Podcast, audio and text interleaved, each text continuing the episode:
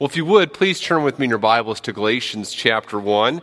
And as you turn there, let me kind of remind you where we are in the book of Galatians. The book of Galatians is about finding freedom in the true gospel. So we're, we're talking about, Paul is talking about here's the true gospel, and here's the, the freedom that we find in this gospel message, this, this true gospel contrasted with false gospels. And in the first section of the book of Galatians, if you'll remember, Paul is talking about the source of the true gospel. Where does this true gospel message come from? And he's just told the readers of this letter that the true gospel comes from Jesus Christ himself. And now, as we look at verses 13 and 14 here in Galatians 1, he's going to begin to defend that rather bold claim.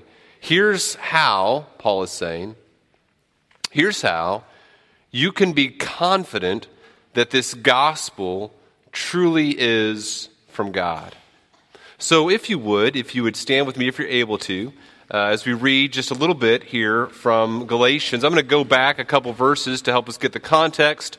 Remember, we're going to, Paul has condemned those who would preach a false gospel and then we come to verse 10. I want to kind of give verses 10 through 12, and then we'll look at verses 13 and 14 as he begins to defend this bold assertion that this gospel message is a message from God himself. Verse 10.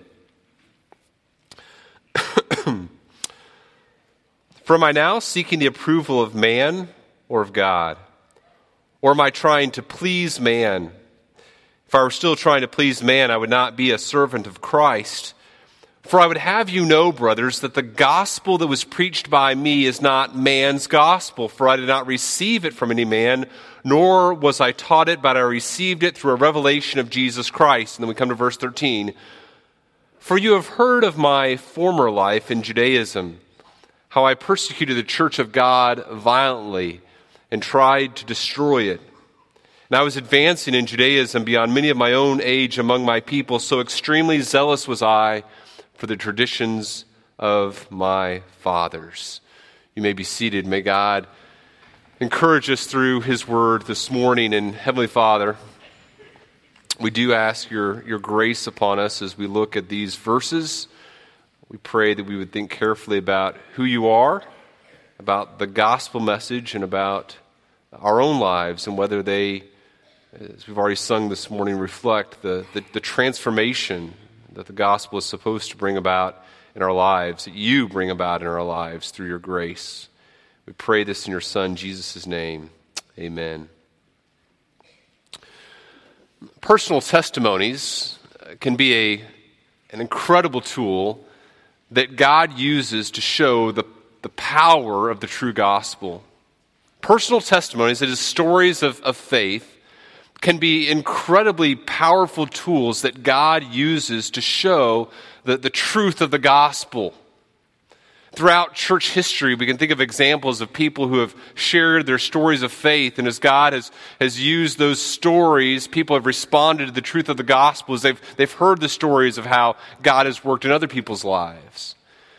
Examples of this throughout church history. Think of Augustine. Augustine's writing kind of at the around 400 AD, and Augustine is talking, he writes this very famous work called Confessions, and he talks about his life before he placed his faith in Jesus Christ, before God drew him to himself. And then he talks about how he heard the gospel and responded to the truth of the gospel, placed his faith in Jesus Christ. And then he talks about his life afterward. And, and listen to what he, he says in this, this testimony in his confession. Again, he's writing about 400 AD. He says, Late have I loved you. Beauty so old and so new, late have I loved you. And see, you were within me, and, and I was in the external world and sought you there. And in my unlovely state, I plunged into those lovely created things which you made. You were with me, and I was not with you. In other words, Augustine is saying, Look, I, I was in the world and I was, instead of loving you, I was loving all these things that you had created. I was trying to find my pleasure and my joy in them. This is the past, he says. He says, I, I sought these lovely things, but these lovely things kept me far from you, though if they did not have their existence in you, they had no existence at all. And then he talks about his transformation. You called and cried out loud and shattered my deafness. You were radiant and resplendent. You put to flight my blindness. You were fragrant, and I drew in my breath, and now pant after you. Augustine is saying, Look, I, I used to try to find my pleasures in the things of the world, the things that you had created. Instead of looking to the Creator, I was looking at the created things. And I did all these things trying to, to find joy and try to find satisfaction. But then in your grace, you called me, and now I find my delight in you. That's the power of the gospel transforming what Augustine loved and where he was trying to find his pleasure. And this, this work, his confessions, uh, drew many people by God's grace to the truths of the gospel. And we see this in our own lives as well. Many of you have read biographies of, of Christians who have talked about their transformation. They, they were running away from the Lord. They were finding pleasure in the world, and then God, in His grace, drew them to Himself. They placed their faith in His Son, Jesus Christ, and now they are different people. Every time we do baptisms, right? We hear stories of, of God's grace in people's lives. Here, here's who I used to be. I recognized that I was a sinner, and then by God's grace, I placed my faith in Jesus Christ. And it's, it's so amazing to watch this happen each time we share testimonies. Everyone's story is different, and yet everyone's story is the same, right? The way in which God drew them to himself may be different, the circumstances before Christ may be different, and yet God drawing them to himself and the change that takes place as they trust in Jesus Christ alone for their salvation is, is profound and it's, it's beautiful. Think of stories of, of young children, of, of older saints. We uh, heard the story last year of a, the precious young girl in our church who was Muslim and then placed her faith in Jesus Christ. And now the, the Christ that she used to dismiss has become the cornerstone of her life. That's, that's phenomenal. It's amazing, this transformation that takes place. Testimonies, these stories of God's grace,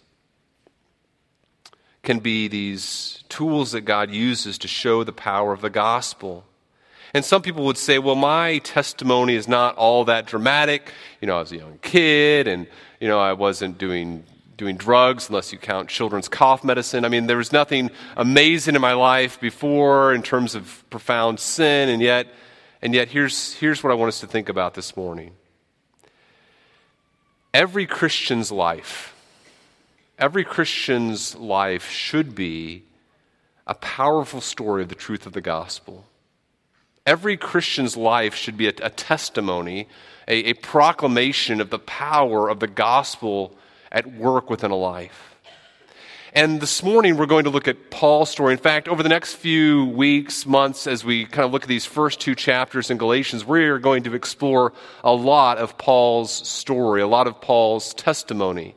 We're going to begin this morning looking at him before he became a Christian. Next week, we'll look more at his conversion. But as we look at his life story, we're going to see this, this truth of the gospel that he's trying to show to the Galatians.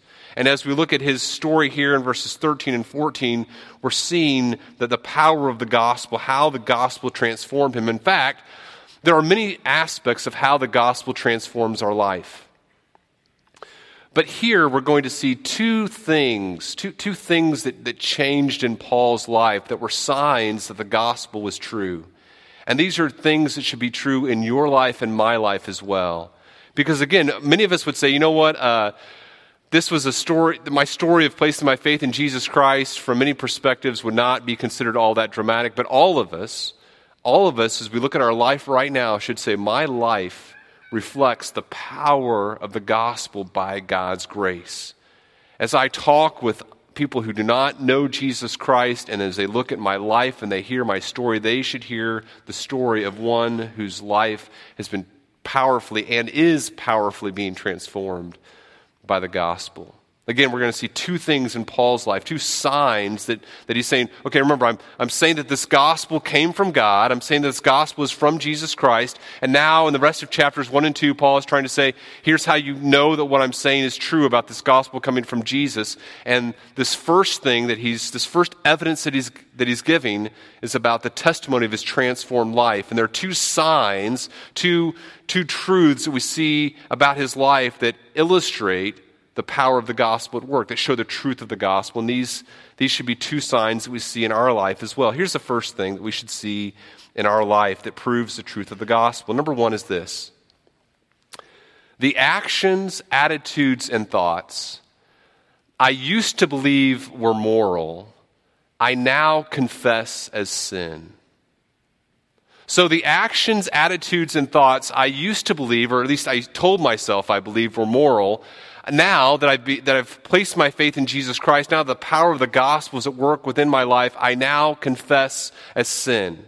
So let's, let's look at verse 13 together and let's see what Paul is saying about who he used to be. And we'll kind of look at a couple passages in Acts as we go through there. So if you want to put your finger in Acts, maybe Acts 9 or so, uh, that, that will help us as we kind of go through this. He says this, verse 13.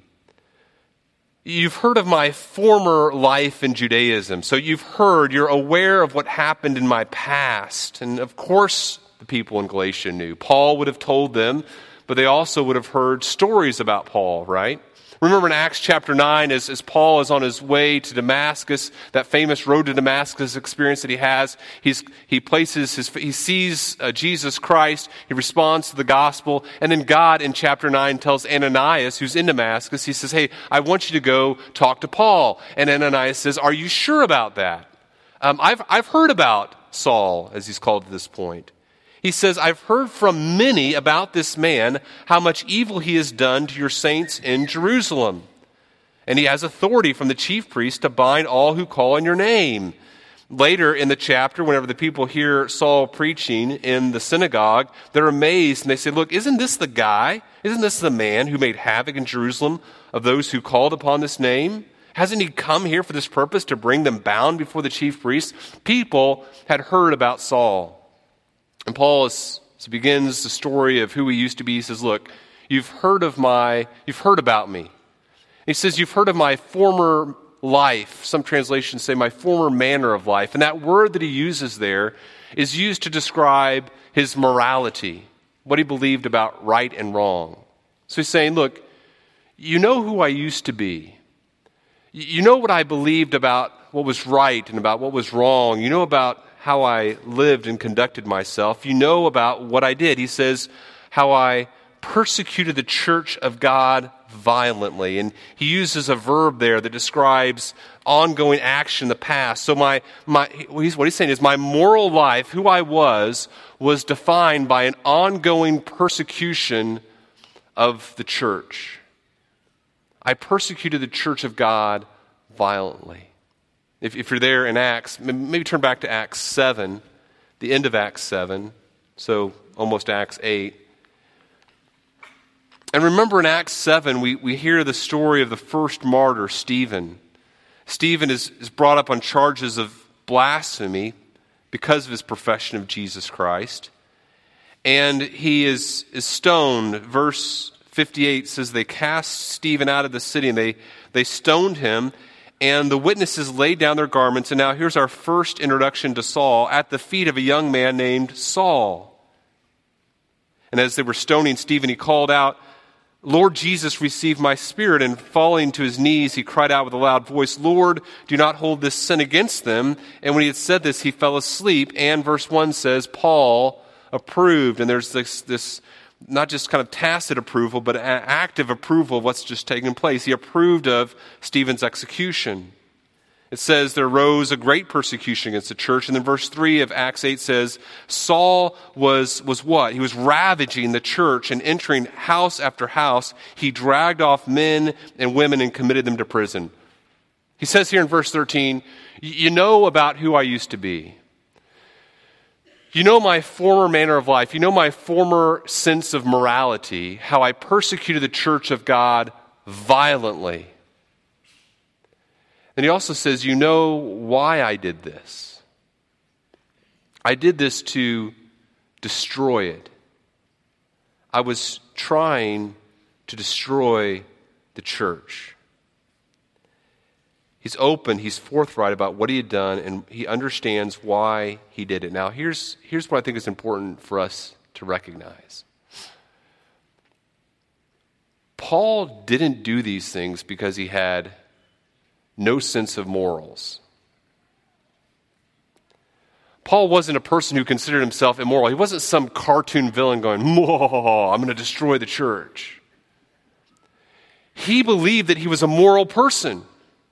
He believed that the actions that he was taking were, were actions done to please God. In fact, listen to what he, what he says in, uh, later as he describes what he used to do in Acts 26 he's, he's, he's given his defense and his testimony to King Agrippa, and he says, I myself was convinced, I, I, I, was, I was certain that I ought to do, that that's a moral word, I ought to do many things in opposing the name of Jesus of Nazareth. And I, I did so in Jerusalem. I not only locked up many of the saints in prison after receiving authority from the chief priests, but when they were put to death, in other words, when there was a, a decision about whether these people should be put to death, I voted for death. I cast my vote against them, and I punished them often in all the synagogues and tried to make them blaspheme. And in raging uh, fury against them, I persecuted them even to foreign cities. Why did Paul persecute? He didn't persecute because he considered himself an immoral person who wanted to do evil. He persecuted because he believed that he was a moral person doing what was right. He believed this is what he ought to do. Then what happened? What happened to Paul? There was a conversion. Paul radically changes. Again, Acts 9, as he's breathing threats and murder against the disciples of the Lord, verse 1 says. It says that he, he's approaching Damascus, verse 3 and suddenly a light from heaven shone around him. And falling to the ground, he heard a voice say to him, Saul, Saul, why are you persecuting me? So here he is. He's on his way to persecute the church, and he, he hears this voice from heaven, this, sees a light, hears the voice, and says, Why are you persecuting me? And he's like, Wait, what? And he says, Who is this? Who are you? And what is the response? I'm Jesus whom you're persecuting. And suddenly, all of Paul's sense of right and wrong is, is transformed. You see, it's not that Paul was a person who didn't understand justice, who didn't understand uh, fairness, who didn't understand mercy, who didn't understand wickedness and evil. He believed those things were real. But his morality wasn't based upon the foundation of Jesus Christ. And you can imagine how he feels as, he, as this, this crushing realization takes place. The foundation for my morality has been all wrong. Now Jesus Christ becomes the one whom he's been persecuting becomes the cornerstone for all that he believes about right and about wrong. In 1 Timothy, he'll say this about himself. He says, Though formerly I was a blasphemer, persecutor, an insolent opponent. And he says, But I received mercy because I had acted ignorantly in unbelief. And the grace of our Lord overflowed for me with the faith and love that are in Christ Jesus. The saying is trustworthy and deserving of full acceptance that Christ Jesus came into the world to save sinners, of whom I am the foremost. But I received mercy for this reason that in me, as the foremost of sinners, Jesus Christ might display his perfect patience as an example to those who were to believe in him for eternal life. Paul recognizes that something profoundly needed to had, needed to change and now has. Paul describes it this way in Ephesians 4. He, he, talks about our old self and, and this old self that's, that's passed away, the, the old self we need to put off that belonged to our former manner of life. 1 Peter 1.18, Peter writes, knowing that you were, you were ransomed from the futile ways inherited from your forefathers, not with the perishable things such as silver or gold. This change, in fact, look at verse 13 here again of Galatians 1. This change is, is so radical, it's so profound that he describes Judaism, this, this, this thing that he'd been so immersed in, he describes it as his, as his former life. You've heard of my former life in Judaism. He doesn't consider himself part of Judaism any longer. Here's what I think you and I need to understand. When we're not in Christ, it's not that we're as immoral as we could possibly be. When we're around family and friends and people that we're in a relationship who, who don't know Jesus Christ, it's not, it's not that those people are immoral. I remember when I was uh, much younger, maybe some 20 years ago or more, I was, I was talking with a friend and we were talking about uh, this, this girl that he was dating. He was a person who professed to be a believer and, and she was not. And, and I said, I, I, he, he said something about the relationship. And I said, look, you know, um, a person who's not a believer can't love.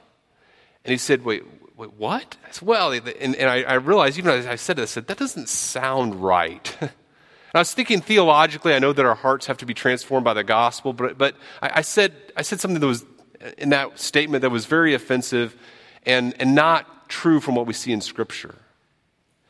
God's common grace allows all humanity to understand a sense of rightness and wrongness. Those who are not believers can uh, act in ways of profound love. Those who are unbelievers love their children. They, they love their family. They love their parents. Those who are unbelievers lay down their lives in very loving, sacrificial ways for, for people that they love. People who are unbelievers lay down their lives, have laid down their lives throughout the centuries. For those who are Christians, those who are unbelievers, by God's grace, can experience those things that God calls us to experience in terms of morality. But, and here's the crucial thing the change that needs to happen to us is more profound, more dramatic, more foundational. The, the ultimate foundation of our morality must be Jesus Christ. And until that happens, we're not who we need to be and we don't think about morality rightly. And there are numerous examples of this. Unbelievers, those whose foundation for morality is not Jesus Christ, speak of the world, sometimes speak of evil in very moral ways. So, for example, and, and, and just like Paul, as they speak about immorality or evil using moral words, they, they honestly believe before God or before whatever it is, their, their, their own autonomy, they honestly believe that they're, they're, they're pursuing rightness. So, for example, an unbeliever, again, using moral words, might describe evil. They might talk about freedom. You know, I support freedom, but really they're talking about enslavement to immorality. Or they might talk about the, the uh, ethical nature of choice, but really they're talking about death. They might talk about the, the value of hard work and perseverance, but really they're talking about accumulating wealth that, that Jesus, if He's for your foundation, tells you the, the love of is a danger to your very soul. I was reading an article this past week uh, by a, a man, uh, Charles Camosy. He's writing an article in Commonwealth Magazine, and and listen to the, the title of the article. The title of the article is Better Dead Than Disabled. Better Dead Than Disabled, the normalization of infanticide. And Camosy is arguing against this, this normalization of infanticide that he believes is taking place in our culture, in Western culture. And Camosy kind of chronicles look, this is, this is how this has happened in our culture. We've gone from a, a culture that allows uh, children to be killed in the womb to children being killed outside of the womb and talks about how this has been normalized. He talks about a moral philosopher named Peter Singer and how Peter Singer argued that, hey, if, if abortion is okay, and Singer believed that abortion was okay, why wouldn't infanticide also be okay? Because uh, for a, a, a, person to really count as a person, they need to have self awareness. An infant doesn't have self awareness, and so it should be okay for us to uh, destroy them as well, especially especially if their life uh, doesn't look like it's going to have uh, physical or, or, mental value in the way that, that uh, Singer would de- describe value. Now, Camosy, of course, finds this offensive, reprehensible. And listen to what Camosy says.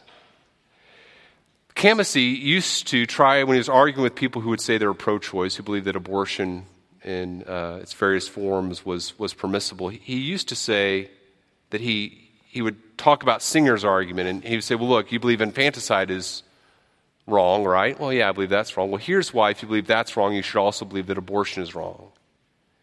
But Camosy says this. He says, I, I talked with Peter Singer about this. this. I've argued with Peter Singer about this. And Singer and I have discussed the likely results of this strategy of mine. And he is convinced that pro choicers are more likely to become pro choice for infanticide as well as abortion than to question their views on abortion. Do you, understand what Camosy is saying there? He says, I, I, used to, if a person says, well, I'm against infanticide, but I'm okay with abortion, I used to say, well, look, here's why if you're against this, you should also be against abortion. But he says, Singers argued, look, it's easier for me to take a person who's pro abortion and also make them pro infanticide. At campus, he says, I used to think he was right, I used to think he was wrong. Now I fear he's right.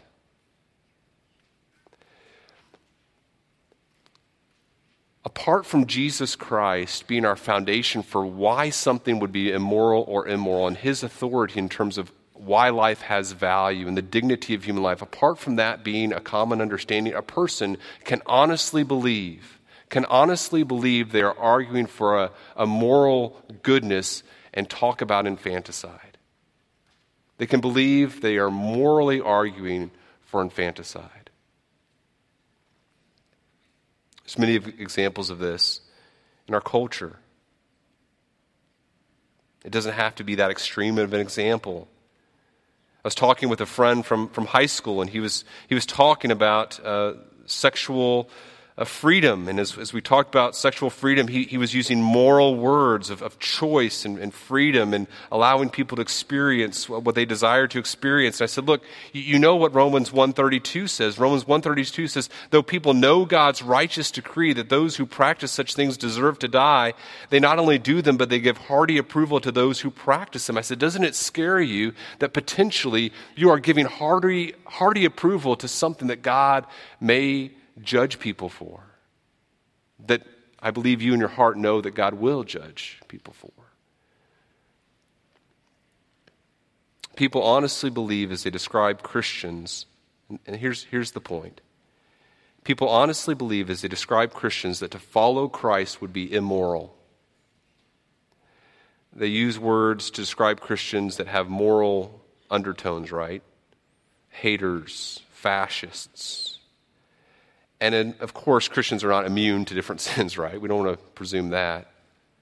But the point is, they, they believe the very act of following Jesus, the very act of doing the things that Jesus would tell us to do, in, its, in and of itself is immoral.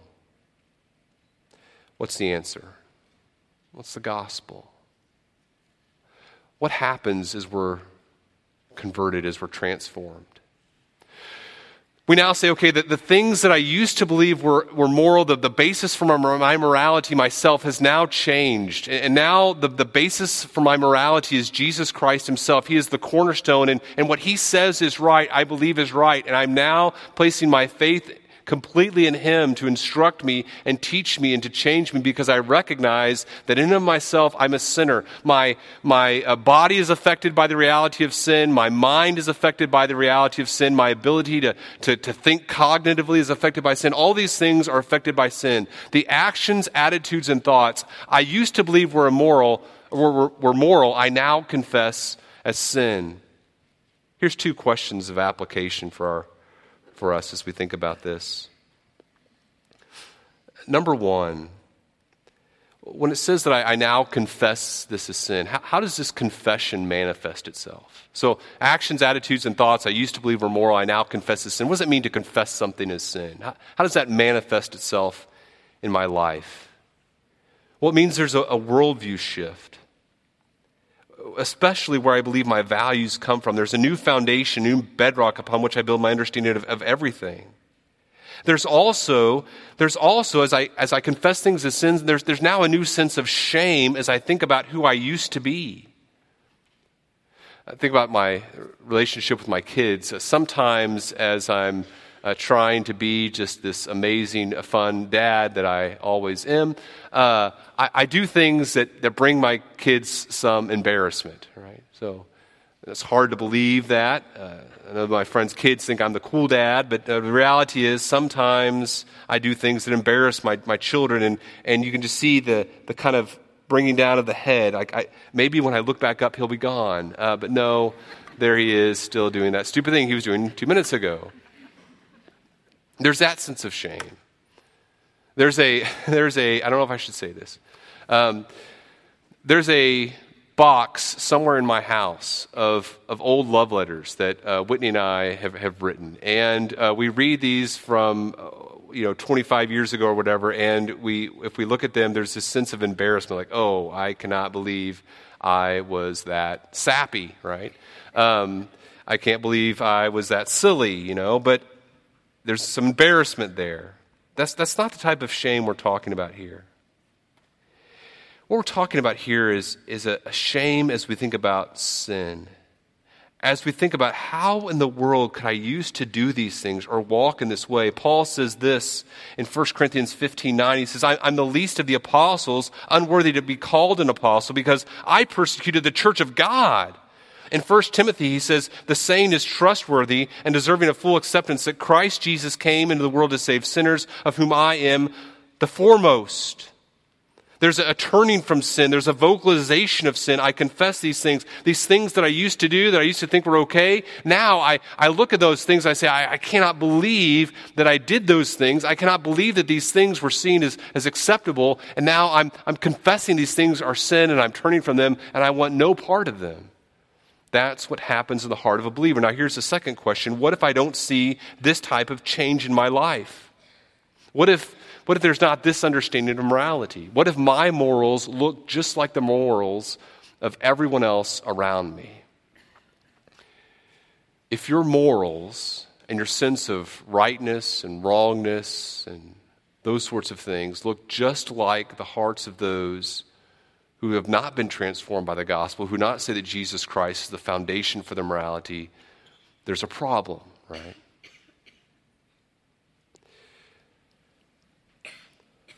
Paul would say this in 1 Corinthians 6. He says, Don't you know that the unrighteous will not inherit the kingdom of God? Don't be deceived. Don't fool yourself. Neither the, the, sexually immoral, nor idolaters, nor adulterers, nor men who practice homosexuality, nor thieves, nor the greedy, nor drunkards, nor revilers, nor swindlers will inherit the kingdom of God. These, these sexual sins, these, these sins of, of greed, these sins of lust, these sins of lack of self control, all of these things are, are characteristics of those who won't inherit the kingdom of God. He says, and such were some of you. This is past tense, but you were washed, you were sanctified, you were justified in the name of the Lord Jesus Christ and by the Spirit of our God. Now, if you can look at yourself this morning and say, look, actions, attitudes, thoughts I used to have, I still have, actions, attitudes, thoughts that other people have in the world that I don't have, that uh, I, I shouldn't have, I still have, I don't consider them as sin. There's a profound problem because the reality is you may not be a person who has been washed, sanctified, justified through faith in the Lord Jesus Christ. Actions, attitudes, I thought, and thoughts I used to believe were moral, I now confess as sin. By God's grace, my, my heart has been transformed, and now my testimony, my life, my, the story of my life should be proclaiming to other people Christ is my cornerstone. That brings us to the second, the second sign, the second demonstration here in verse 14. Paul says this. He's saying the pursuits, pleasures, and passions I used to count as valuable, I now consider worthless. The pursuits, the pleasures, the passions I used to see as so valuable, now that I am in Christ, I consider worthless. Look what he says in verse 14. He says, I was advancing in Judaism. Beyond many of my own age among my people, so extremely zealous was I for the traditions of my fathers. Again, he uses that same tense to describe his advancing. This is, this is what used to characterize his life. This is who I was in the past. My connection with Judaism was very close. These were the traditions of my fathers. He's talking not just about the, the Old Testament scriptures, which he'll continue to speak of positively, but he's talking about all the different interpretations and the, the Pharisaical school that he was a part of and all these legalistic traditions that had been added to the faith. He's saying I was advancing in those things. I was, I was continuing to become more prominent in this community. In Acts chapter 22, as uh, Paul is talking to the Jews in Jerusalem, he gives kind of this, this encapsulation of who he used to be. He says, I'm a Jew. He's talking to the Jews in Jerusalem. I'm, I'm a Jew. I'm, I was born in Tarshish. I was in Cilicia. I was brought up in this city. I was educated at the feet of Gamaliel, according to the strict manner of the law of our fathers. I was zealous for God, as all of you are this day. I was, I'm a Pharisee. This Gamaliel, he mentions, was a famous rabbi. He was a, he was a teacher who taught very, uh, very strong things to his, to his pupils. He was a, a Pharisee, a rabbi who was intent that his disciples know the Word of God, and that he was intent that they not just know the Scripture, but they would know all the different traditions that accompanied the scriptures and then they would apply them. And he was actually known for applying them in a very uh, kind way. So, for example, he was concerned that women who were being divorced by their husbands were treated well. There were some traditions that had been pa- handed down that he kind of fought against in order to protect women, to protect those who were poor, those who were foreigners. He was actually a, a very uh, gracious rabbi from the accounts we have of him.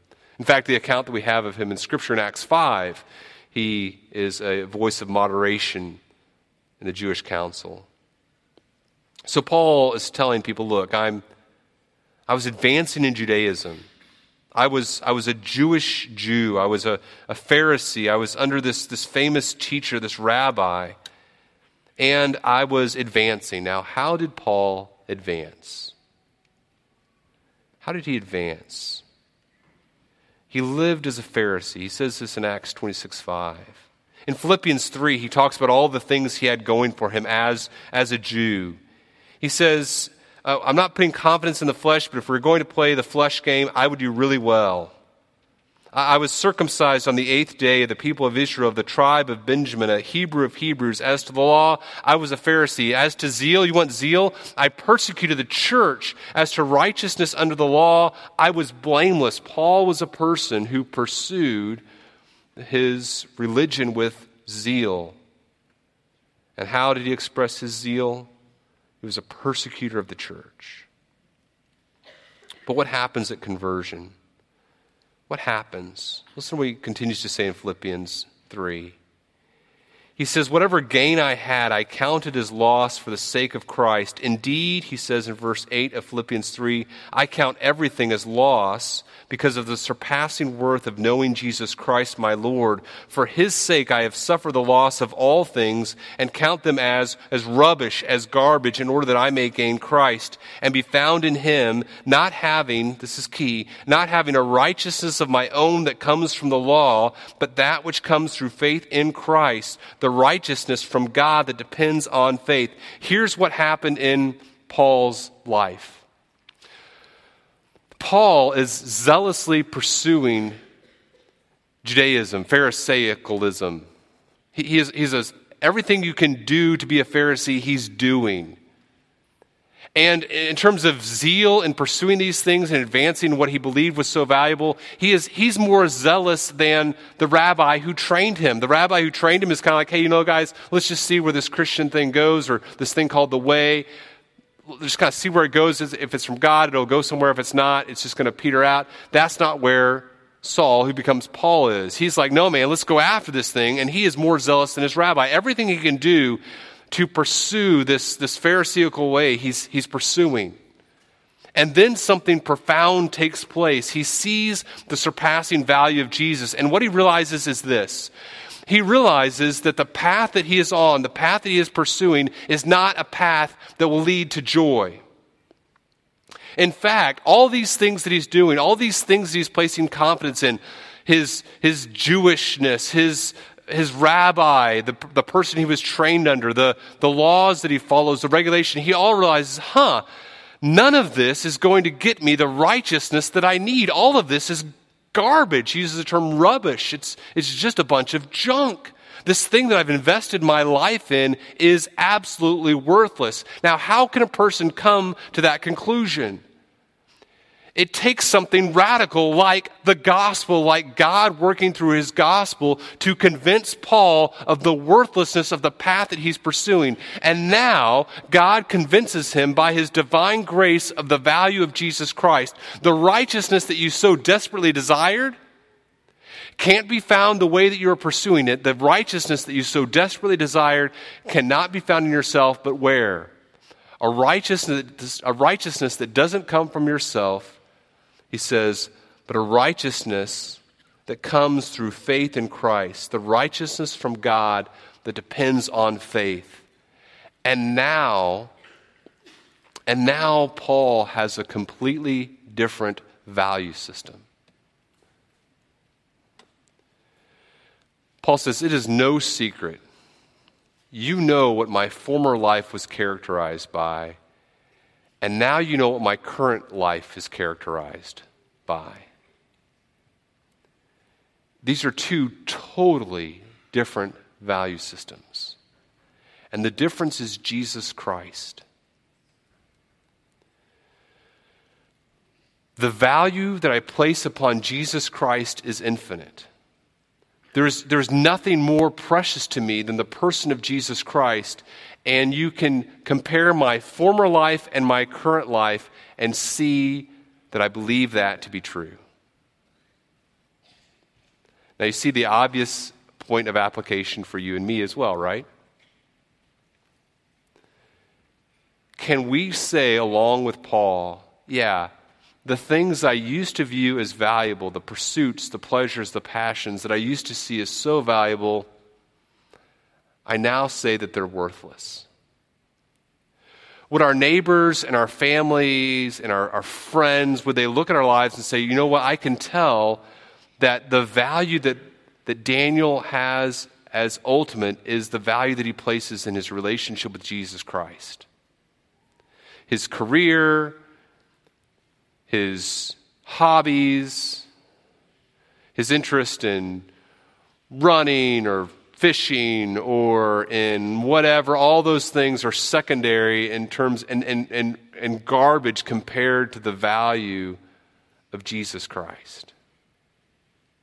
Can people in my life say that?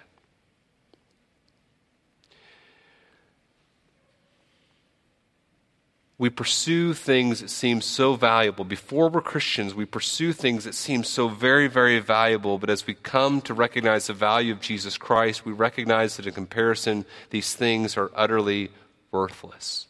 The same must be true of all genuine believers that we recognize the value of Jesus Christ, that there's a radical reconsideration of the value of everything in our life in comparison with Jesus Christ. How does this manifest itself in our lives? It means that we're givers, right? We give of our physical things. As you know, Galatians 6 is going to talk about sharing the things that God has given us and, and uh, the, the way in which, in which we give. And the heart of a person who's been transformed by the gospel is a heart of a giver. It, it's not just of the physical things, though, right? It's, it's giving relationally. We're generous in our service and our graciousness. We're generous in our forgiveness. These are things that, rec- that reveal the heart of a person who's been transformed by the gospel. What if I don't see this change in my life? What if I look at my values and I look at the values of the world and I recognize, man, we value the same thing?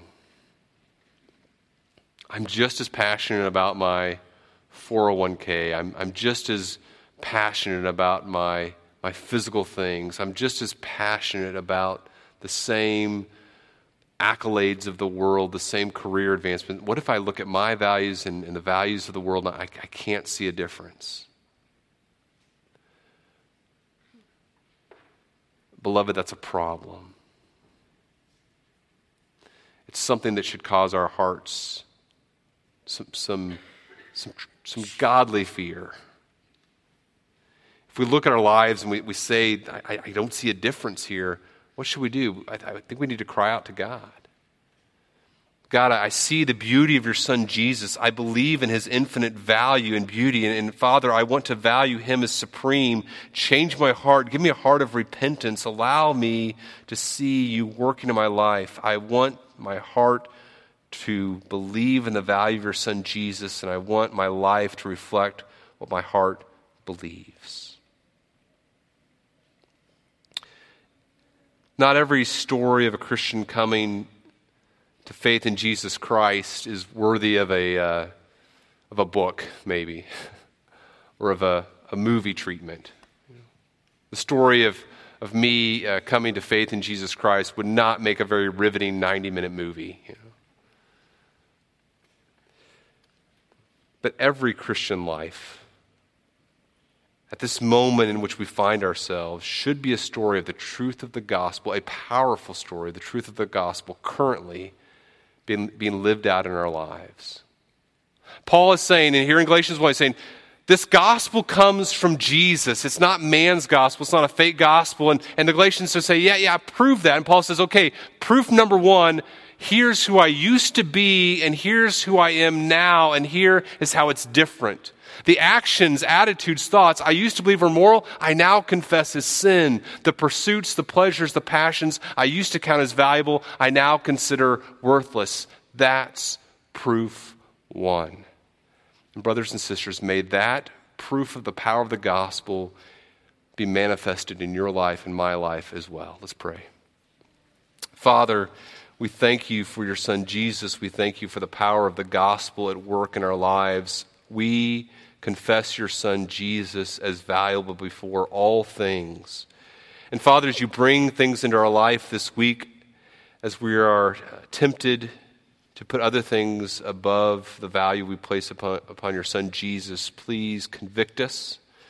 Please prevent us from sin. Uh, please allow our, our lives to, to show others the infinite worth we place upon you through our faith in your Son, Jesus. And we pray this in his matchless name. Amen.